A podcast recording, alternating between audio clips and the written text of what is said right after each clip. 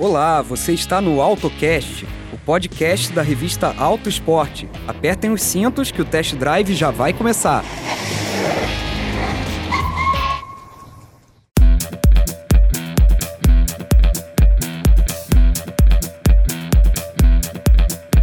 Salve galera ligada no AutoCast, o podcast semanal da equipe Auto Esporte, gravado nos estúdios da editora Globo em São Paulo. Eu sou Diogo de Oliveira e hoje daremos início a uma série de episódios curtinhos com dúvidas técnicas sobre carros. Vamos chamar de boletim técnico do AutoCast. E a questão do dia é a seguinte: motores turbo duram menos do que os de aspiração natural? Segundo a Garrett, que é uma das maiores fabricantes de turbocompressores do mundo, a metade dos carros vendidos no Brasil em 2022 será turbo. Se considerarmos o atual desempenho do mercado brasileiro, significa que teremos em torno de um milhão e meio de modelos turbo vendidos naquele ano. É bastante coisa. Nós, inclusive, já dedicamos aqui no AutoCast um episódio inteiro para os novos motores turbo que estão a caminho, a Chevrolet está prestes a lançar o seu inédito 1.0 turbo de 3 cilindros da nova geração do Onix. O novo HB20 enfim terá um 1.0 turbo com injeção direta.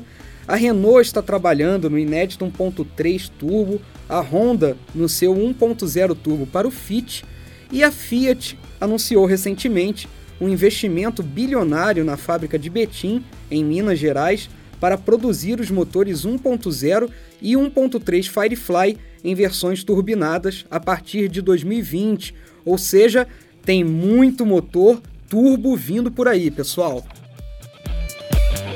Mas vamos ao cerne da questão do dia. Afinal, a adoção do turbo faz os motores durarem menos?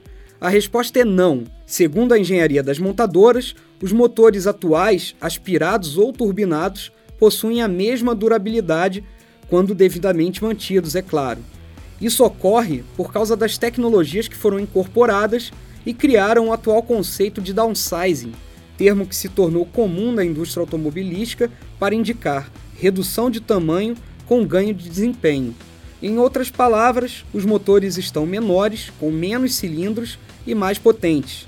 A maioria deles combina o turbocompressor a tecnologias como o sistema de injeção direta, que joga o combustível diretamente nas câmaras dos cilindros, e duplo comando variável de válvulas, que ajusta a abertura e o fechamento das válvulas para tornar a queima o mais perfeita possível, com o mínimo de perda e o máximo de energia gerada. Essa combinação de recursos mudou o comportamento desses motores. Quem dirigiu um carro turbo na década de 1990 certamente irá se lembrar de que os picos de torque se manifestavam em elevadas rotações, o que aumentava a pressão sobre os componentes internos. Era assim, por exemplo, nos carros turbinados da Audi, da Fiat ou da Volkswagen. Nos motores atuais, o torque é entregue mais cedo e de forma gradual, sem transformar o veículo em um esportivo. Até porque o objetivo é reduzir consumo e emissão de poluentes. De acordo com a PSA Peugeot Citroën, o atual nível de desenvolvimento de motores, turbocompressores e lubrificantes permite que o atual 1.6 THP, que está disponível em quase toda a gama das duas marcas, seja usado da mesma forma que o 1.6 aspirado. Entretanto, o grupo francês recomenda que as manutenções previstas no manual sejam respeitadas sem fugir das especificações de filtros e óleos indica também o uso de combustível premium como forma de garantir o bom funcionamento do sistema de injeção direta.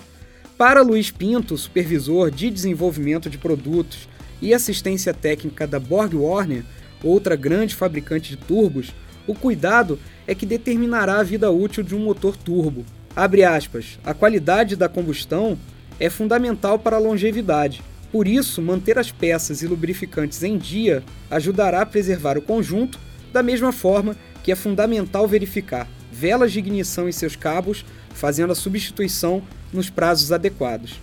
Luiz explica que os turbos utilizam óleo para lubrificar e resfriar o sistema, o que aumenta a necessidade de fazer as trocas do lubrificante e dos filtros nos prazos recomendados pela fábrica. O especialista da Borg Warner também aconselha a não elevar demais as rotações enquanto o motor não tiver atingido a temperatura ideal de uso. Ou seja, se você acabou de sair da sua garagem com seu carro, é bom deixar o motor esquentar um pouquinho antes de sair acelerando com muito ímpeto.